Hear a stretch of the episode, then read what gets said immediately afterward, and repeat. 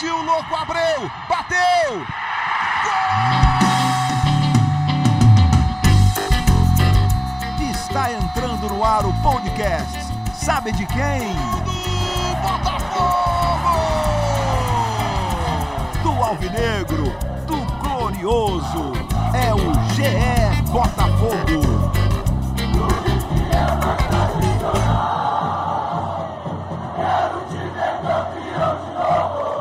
Fala, torcedor alvinegro! Tá começando o episódio 21 do podcast GE Botafogo. Eu sou o Luciano Melo, hoje estou apresentando no lugar do Igor Rodrigues e estou recebendo dois convidados especiais, dois setoristas do Grupo Globo, ambos acompanham o dia a dia do Botafogo. Edgar Maciel de Sá, tudo bem, Edgar? Tudo bem, Luciano? Podcast do Alívio Alvinegro, enfim, livro do rebaixamento. Essa sombra que pairou nesse segundo turno aí se foi depois da vitória do Vasco sobre o Cruzeiro. Fred Gomes, como é que você tá, amigo? Tudo ótimo, Luciano.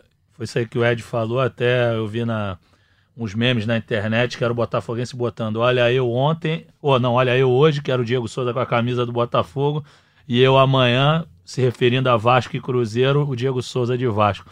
Todo mundo foi um pouco vascaíno segunda-feira, mas terminada a partida, todo mundo voltou a ser Botafogo, Fluminense, e o futebol carioca está garantido na elite em 2020. É, depois de um começo bom do Botafogo de, de, brasileiro, né? Um segundo turno muito fraco, muito abaixo do que a torcida desejava. E aí, contando com essa derrota de sábado para o Inter, mais um jogo fraco do Botafogo, até criou duas boas chances no primeiro tempo, mas depois teve muita dificuldade e sofreu um gol numa infelicidade do Gatito, né, Edgar? Estava lá? Tava lá, são. Como você falou, né? Esse segundo turno do Botafogo é, é muito ruim, né? São 17 jogos até aqui, 12 derrotas, né? Já contando essa do Inter, apenas 5 vitórias. E mais uma vez o Botafogo é, esbarrou nas suas próprias limitações, né? Porque a torcida fez a parte dela, que é, tenha sido o principal jogador do Botafogo nesse segundo turno, porque dentro de campo tá muito difícil. A torcida fez a parte dela, 28 mil pagantes, 30 mil presentes, o melhor público do Botafogo como mandante no Rio de Janeiro nesse ano, né? Se a gente lembrar que aquele Botafogo e Palmeiras que deu um pouquinho mais, 33 foi em Brasília. Aqui no, no Newton Santos foi o melhor público do Botafogo em 2019. E dentro de campo, um time que começou bem, ali os 20, 25 primeiros minutos foram do Botafogo. Teve duas chances claras, uma o Luiz Fernando deixou o Juan na cara do gol, ele acabou sendo travado e parou no lomba. E logo depois o Diego Souza, mais uma vez na cara do gol, tocou por cima e acertou o travessão. Só que tirando esses 25 primeiros minutos de domínio do Botafogo, o resto do jogo foi equilibrado no final do primeiro tempo e do Inter no segundo tempo. O Botafogo não conseguiu é, usar o apoio da torcida dentro de campo. O time caiu muito de produção no segundo tempo. Algumas peças que não vem rendendo já no segundo, no segundo turno do campeonato, no segundo semestre é, desse 2019, continuam muito abaixo. Né? O Diego Souza, que é um jogador que a gente até falava em outros podcasts, que não pode ser reserva pelo elenco atual do Botafogo, só que também é, deixa a desejar em vários momentos. O Alex Santana. Caiu muito, né? Caiu muito. Foi até a matéria que eu fiz hoje no, no Globoesporte.com. É, o Alex Santana, que foi um jogador que é, surpreendeu no início, né? Não veio com grande pompa no início do ano, mas fez um bom primeiro semestre, fez um bom primeiro turno de Campeonato Brasileiro. Mas depois da lesão que ele teve no tornozelo, uma lesão bem complicada, que tirou ele dos oito primeiros jogos ali do segundo turno, ele não conseguiu voltar a desempenhar o mesmo futebol. Tanto é que os cinco gols dele no Brasileirão foram no primeiro turno. No segundo turno ele não tem nenhum gol, nenhuma assistência. E ainda está carecendo de ritmo de jogo. Então o Botafogo não conseguiu é, fazer uma boa partida contra o Inter e acabou perdendo, é verdade, numa falha que não costuma acontecer do Gatito, que é um goleiro muito regular, mas que já na partida já tinha feito algumas boas defesas, mas já tinha soltado umas bolas também e acabou falhando inacreditavelmente e decretando mais uma derrota do Botafogo teve no Brasileirão. Um, teve um momento no segundo tempo ali que o Inter começou a chutar várias bolas na entrada da área, né? Foram umas quatro, assim, uma do Cuesta que foi até de mais longe, que o, foi um desses lances que o Gatito é uma boa defesa, mas a bola dá uma escapulida e passa perto da trave até. É, já foi uma, uma bola assim meio estranha. Teve uma outra bola também que ele deu um rebote, assim, soltou pro meio da área, Isso. mas conseguiu pegar rapidamente. Então a falha já estava se ensaiando ali mas realmente foi um, foi um lance assim eh, que não costuma acontecer com nenhum goleiro, principalmente com o Gatito. E essa falta de opções do Botafogo fica muito, para mim isso fica muito claro quando você vê as substituições, né? Num jogo como esse, que era um jogo chave no, na campanha do Botafogo, tudo bem que algumas delas foram feitas com com 0 a 0, mas o, quem entra em campo, você vê Marcinho, Jean e Léo Valência, né? As opções de de segundo tempo, as opções de mudar o time do, do Valentim, tudo bem que as, algumas opções são meio polêmicas, como o Jean, que a torcida quando ele vai entrar, falando, tipo, o que, que vai acontecer, o que, que ele vai o que, que pode sair do pé do Jean, que é uma pergunta que se faz.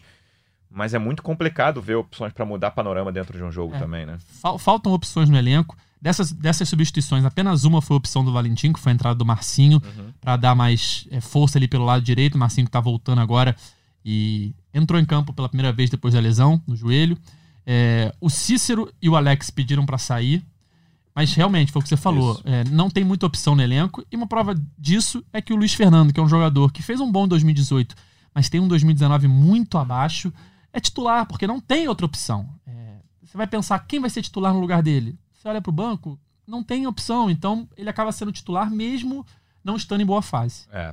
Fred, é, foi o segundo fim de semana de festa da torcida no Newton Santos. Não festa com resultado contra o Inter, mas no fim de semana anterior, no domingo, que era um dia de ruas do Rio de Janeiro tomadas por rubro-negros. A torcida do Botafogo compareceu em grande número ao Newton Santos na vitória sobre o Corinthians. E aí, um público ainda maior contra o Inter, 30 mil pessoas no estádio, uma grande festa. Vale destacar esse apoio da torcida, o Edgar falou isso no início, fundamental nessa reta final, né? É, Luciano, assim, o Botafogo, é, a diretoria demorou a se mexer para para resolver a questão dos preços. E quando fez a promoção e a torcida resolveu abraçar, acabou assim. Desde o Havaí, CSA, a torcida já vem dando um show atrás do outro, assim, tem sido muito participativa. Então não me surpreende.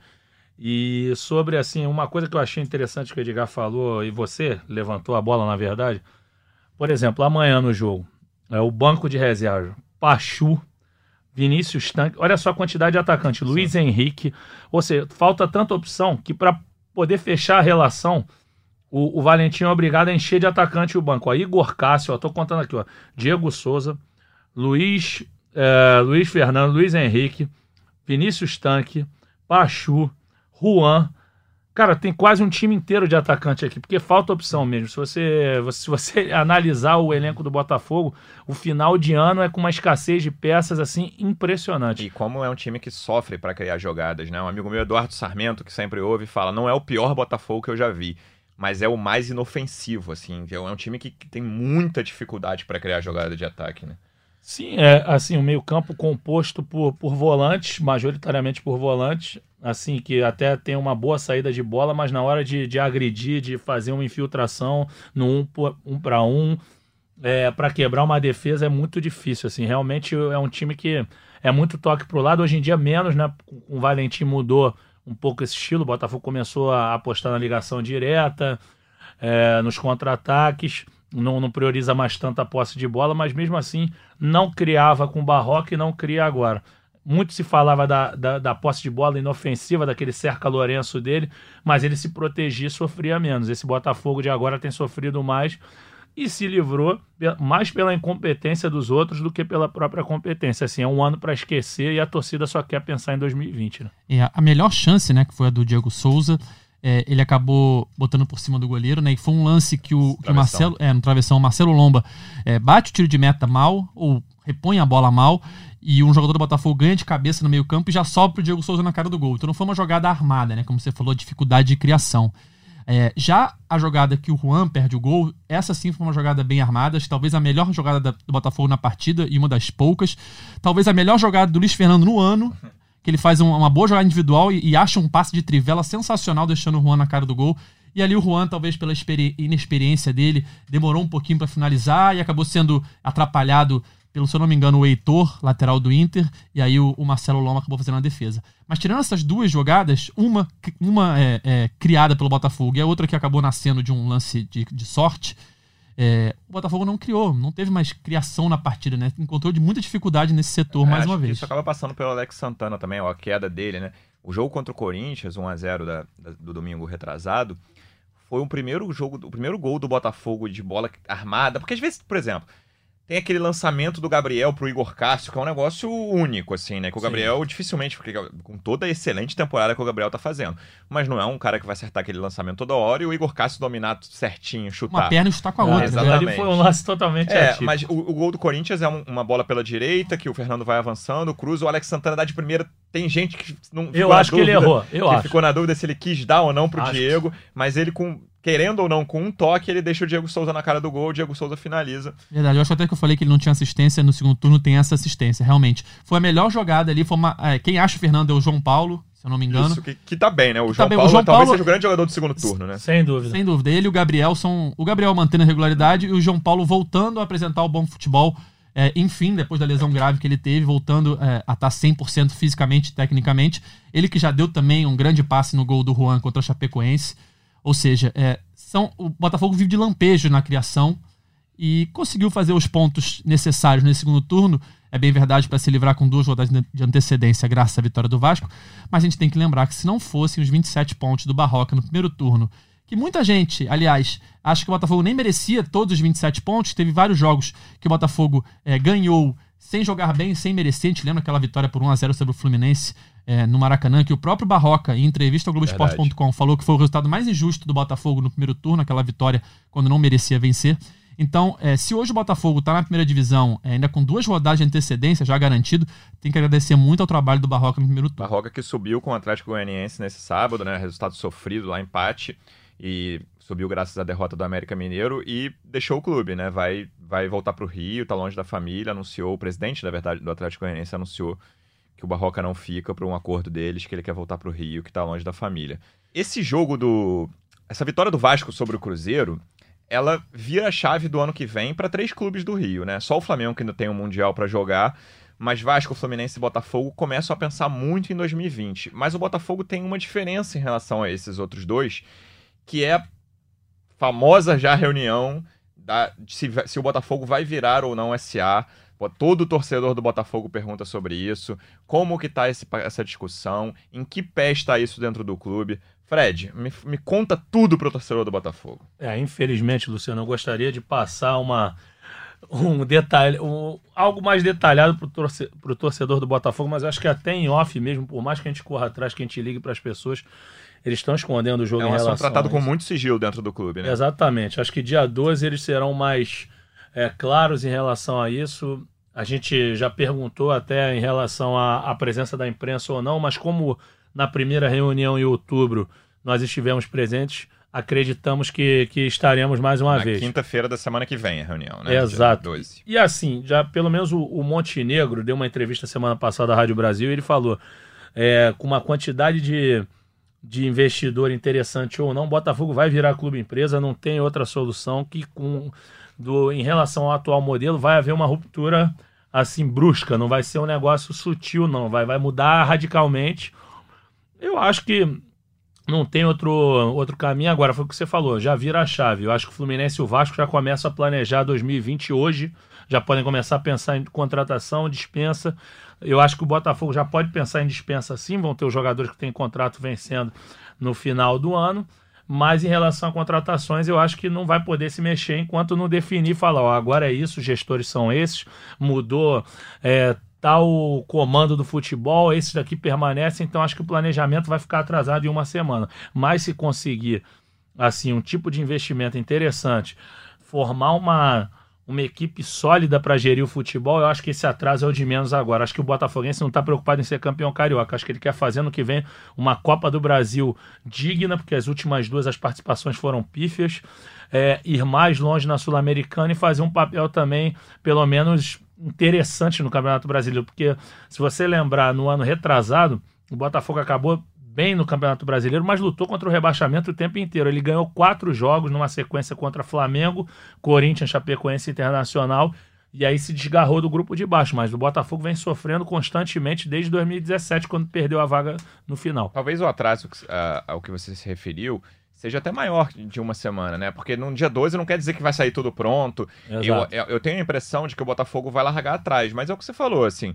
O que, que importa mais? O futuro do Botafogo ou chegar pronto na Taça Guanabara? É, então, eu tenho a impressão de que o, o, elenco do Botafogo deve mudar consideravelmente, assim, com, com o SA e sem SA, mas ao que tudo indica, com o SA.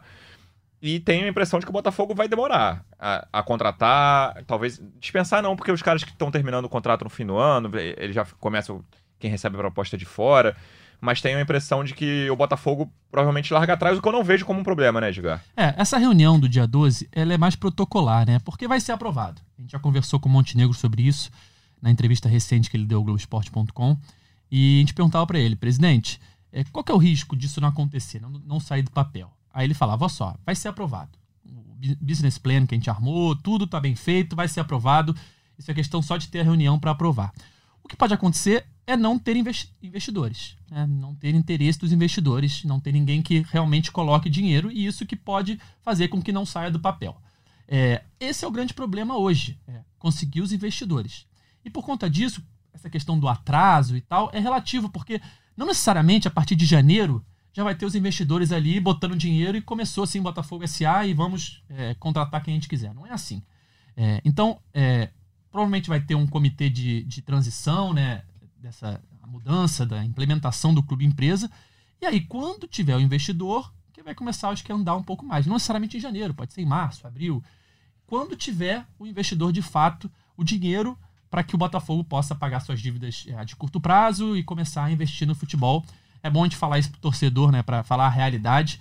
O Botafogo não vai virar uma potência a partir de janeiro.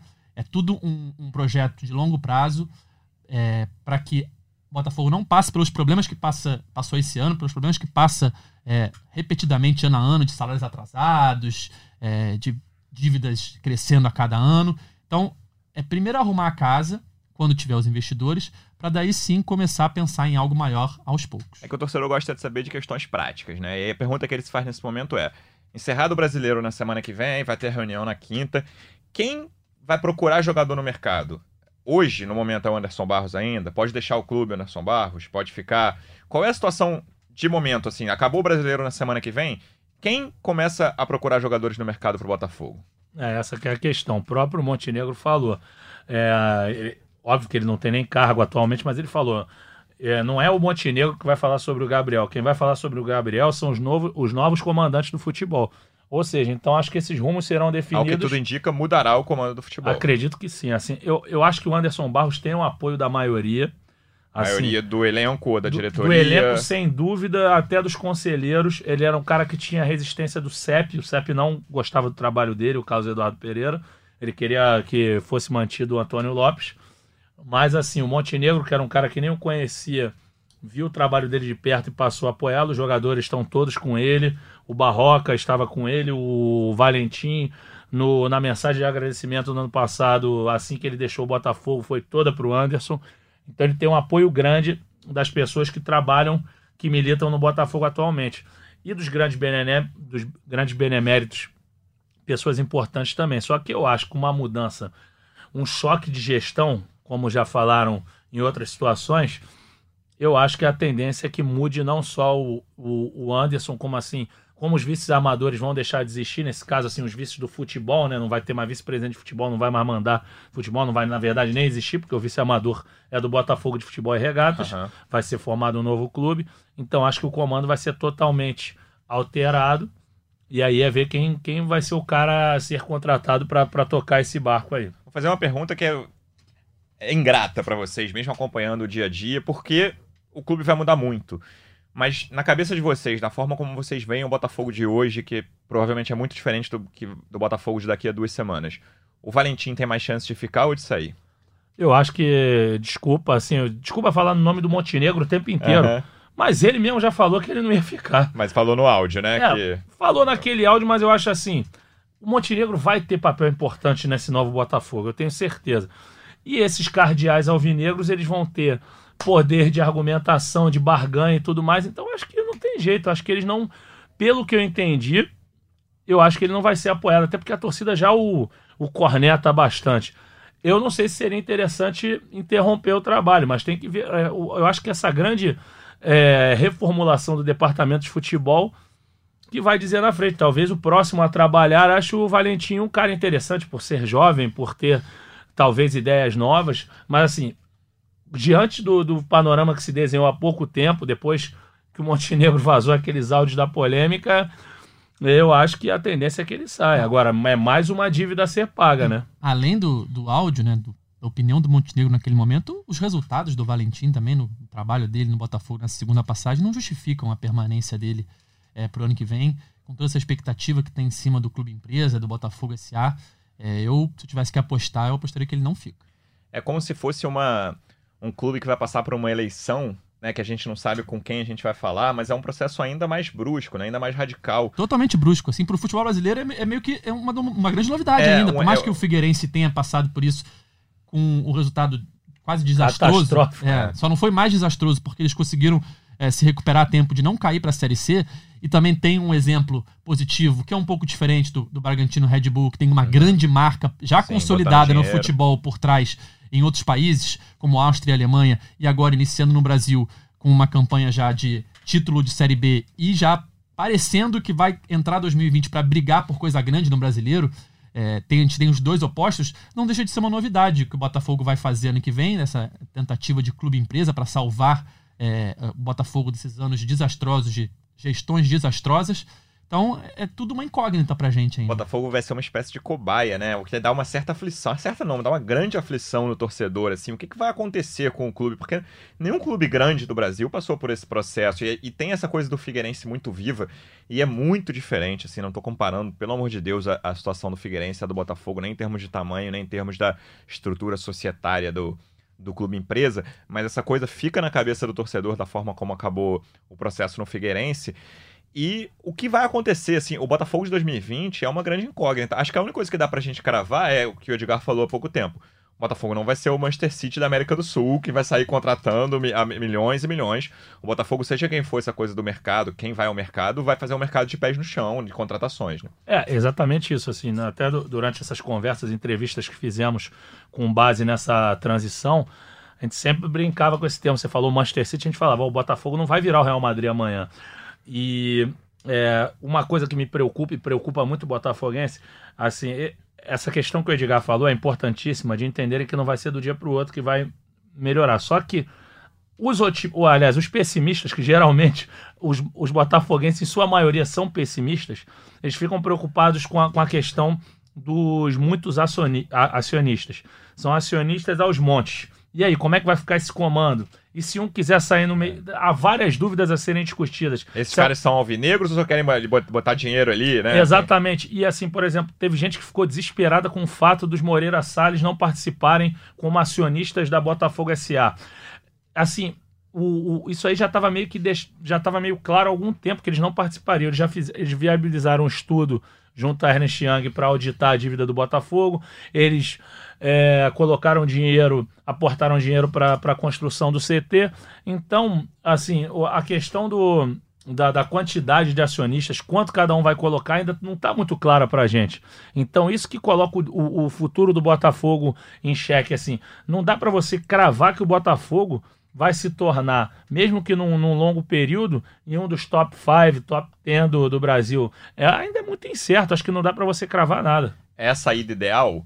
Não sabemos. Mas no momento é a única saída, né? Claro, porque dessa maneira o Botafogo não sobrevive. Aguentou esse ano a duras penas e se continuar nesse sistema de não pagar jogador, não pagar funcionário, o clube não vai se sustentar e vai acabar no, no- no limbo mais uma vez. Sejamos sinceros, pelo segundo turno, o Botafogo fez muita força para cair. Botafogo, Fluminense. é, o futebol carioca tem que dar graças a Deus de não ter nenhum time rebaixado em 2019. Eu lembro que eu falei algumas vezes aqui no- nos podcasts do Botafogo é, sobre essa situação do rebaixamento e que a gente não via um cenário em que Botafogo e Fluminense se livrassem juntos. É, a gente via já Chape, é, Havaí e CSA como virtualmente rebaixados naquela época e a última vaga ficando ali, eu falei várias vezes, entre Ceará, é, Fortaleza, Fluminense e Botafogo. Porque eu tirava o Cruzeiro porque eu não conseguia acreditar que o Cruzeiro ia É, quase continuar continuar até, até agora nessa situação. Pelos nomes que o Cruzeiro tem. é, enfim, eu sempre achava que em algum momento o Cruzeiro ia emendar uma boa uma sequência de resultados ia sair ali da zona do rebaixamento, da proximidade da zona. Engatou alguns resultados com o Abel ali, teve uma sequência de 10 jogos sem, sem perder, mas só que foram muitos empates. Então, é, do mesmo jeito que eu não conseguia acreditar que o Cruzeiro ia ficar ali durante muito tempo, eu faço aqui a minha culpa, porque hoje não dá para acreditar que o Cruzeiro não vai cair. É, faltam dois, O- duas rodadas, vai pegar o Grêmio fora, depois o Palmeiras em casa, o Ceará tem um jogo mais tranquilo contra o Corinthians, que já não tá brigando por nada e tem vive um momento ali de um futebol insosso. Então é, é muito provável, muito, muito que o Cruzeiro caia. O que só mostra o tamanho é, do- desse feito, né? a proeza que o Cruzeiro conseguiu nesse ano, com todos os problemas que teve dentro e fora de campo, todas as reportagens que a gente viu no Fantástico, todas as falcatruas. Enfim, porque ele conseguiu salvar Botafogo e Fluminense, apesar de todos os erros cometidos por tricolores e alvinegros, com duas rodadas de antecedência. Uma proeza. Eu conversei hoje com torcedores dos três clubes, Botafogo, Fluminense e Vasco, e os três comentaram coisas parecidas, assim, de falar. Cara, normalmente nos últimos anos, né, eu tô acostumado a torcer pro time que tá desesperado contra o rebaixamento e o time tá super nervoso. E no caso do Vasco e Cruzeiro, os três estavam torcendo para um time que tinha uma chance mínima de, de queda, mas que é um time tranquilo, que estava em campo tranquilo, sem muita coisa a disputar no brasileiro, contra um time desesperado, né? E o Cruzeiro, sim, você viu o jogo em São Januário, quem viu o jogo pela TV, você fala, cara, esse time não tem mais para onde sair. Primeiro que aí começam as escolhas, né? Tipo, Joel titular no Fred, e o Fred fazendo uma temporada horrorosa, sem defender o Fred. E aí o Fred entra, faz um pivô bom, Marquinhos Gabriel para fora, time muito nervoso. Eu também acho que o Cruzeiro vai ser rebaixado pela primeira vez na história, para sorte da torcida do Botafogo, que sofreu bastante com esse, com esse temor ao longo do campeonato. É verdade, assim, o Cruzeiro. Eu acho que o Cruzeiro já, já tá rebaixado. Ele, ele já vem sendo rebaixado há algum Moralmente tempo. rebaixado. Moralmente, é. Por conta de todos os problemas políticos desse ano, aquelas vergonhas, é, polícia batendo na toca da raposa. Agora, eu acho que sexta-feira o Zezé Perrella acabou de acender a paz. Ele deu uma entrevista desastrosa entendeu? Esculhambou o elenco e ali eu achei que ele. Falei, esses caras não vão jogar por ele, mas nunca, nunca na vida é, que eles vão jogar por quando ele. Quando ele fala que ah, o jogador já tá dois meses sem receber, é, isso, eles isso. ganham muito. Essa não foi nem sexta-feira, essa foi na chegada a São Januário na segunda, duas horas antes de um jogo chave, o cara é, fala isso aí. É, é, inacreditável, porque primeiro que todo trabalhador tem o direito de receber o que tá no contrato dele, né? Nenhum jogador botou a arma na cabeça do dirigente e obrigou ele a pagar 300, 400 mil. Ele foi oferecido ao jogador, o jogador aceitou. E outra coisa, essa, essa história de que ah, o jogador ganha muito, ele pode ficar dois meses sem receber, isso não existe, isso é uma mentira. Primeiro, que normalmente as pessoas tendem a gastar o que elas ganham. Exato. Então, ou seja, se você ganha 5 mil, você vai gastar ali perto disso, o aluguel vai dar caber nesse valor e tal. Se o cara ganha 300 mil, a casa dele, o aluguel dele, amigo, é muito maior que o seu. É, ele, além do mais, jogador de futebol sustenta 500 pessoas que é. ficam penduradas neles ali, muitos familiares, muitos amigos. Enfim, o jogador gasta muito mais às vezes do que ele ganha. Já cansei de ver jogador que ganha 200, 300 mil e está endividado, porque gasta mais, porque gasta muito. O jogador também não tem, muitas vezes, um estudo, é, uma, uma noção de guardar o seu dinheiro, de gastar menos. O cara sai de uma pobreza normalmente da infância, onde ele não tem nada, e ali com 18, 20 anos, 25 anos, ele ganha pô, um é, salário absurdo. Então ele não tem, ele não consegue não gastar muito.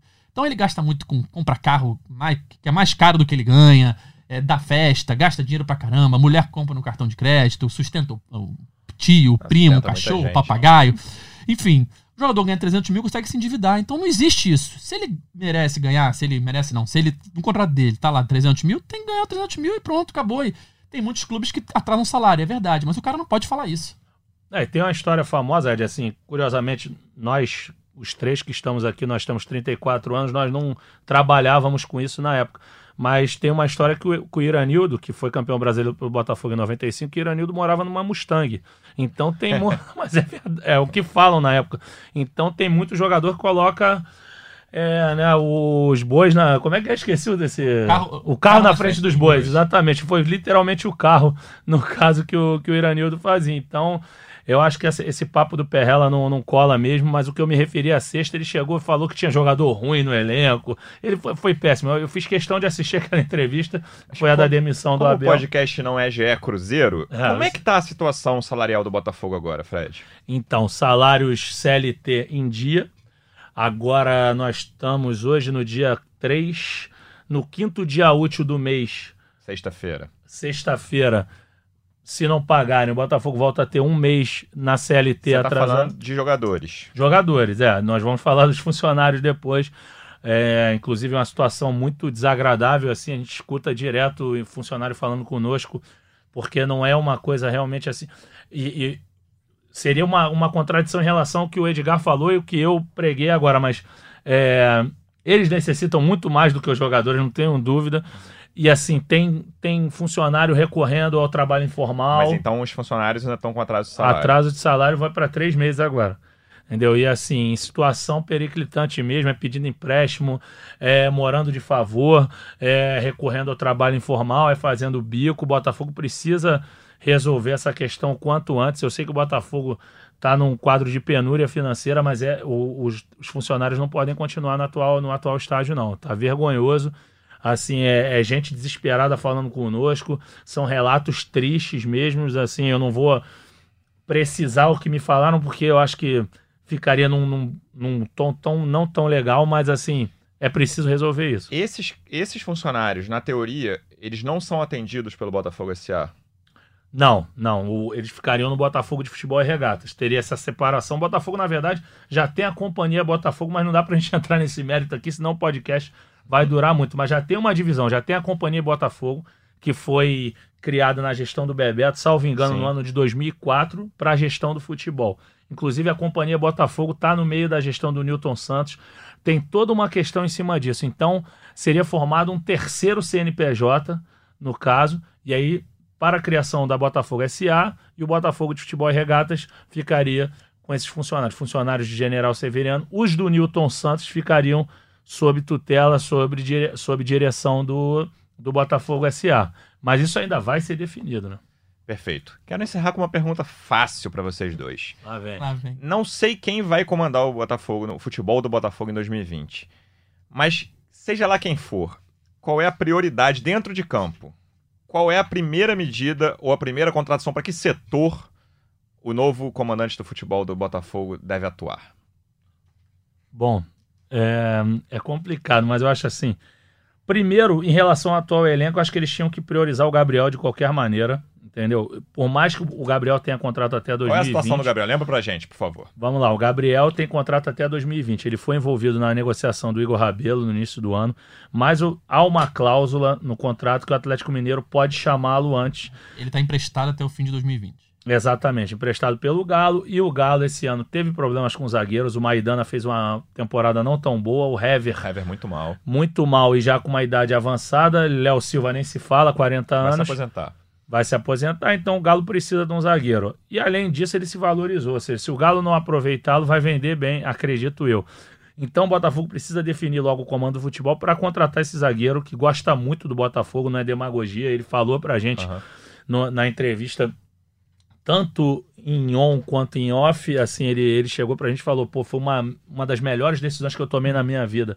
Foi vir para o Botafogo, por mais que eu tenha toda a identificação com o Atlético Mineiro, seja formado na base é, eu estou muito feliz aqui. Então, se o Botafogo fizer uma proposta interessante para o Atlético Mineiro e para o Gabriel, tenho certeza que ele fica. Só se vier uma coisa muito boa da Europa. Você está falando em proposta de compra de direitos. Né? Exatamente, de compra de direitos. Porque o empréstimo, eu não acredito que eles consigam mantê-lo somente com esse empréstimo de dois anos, esse empréstimo que está em vigência.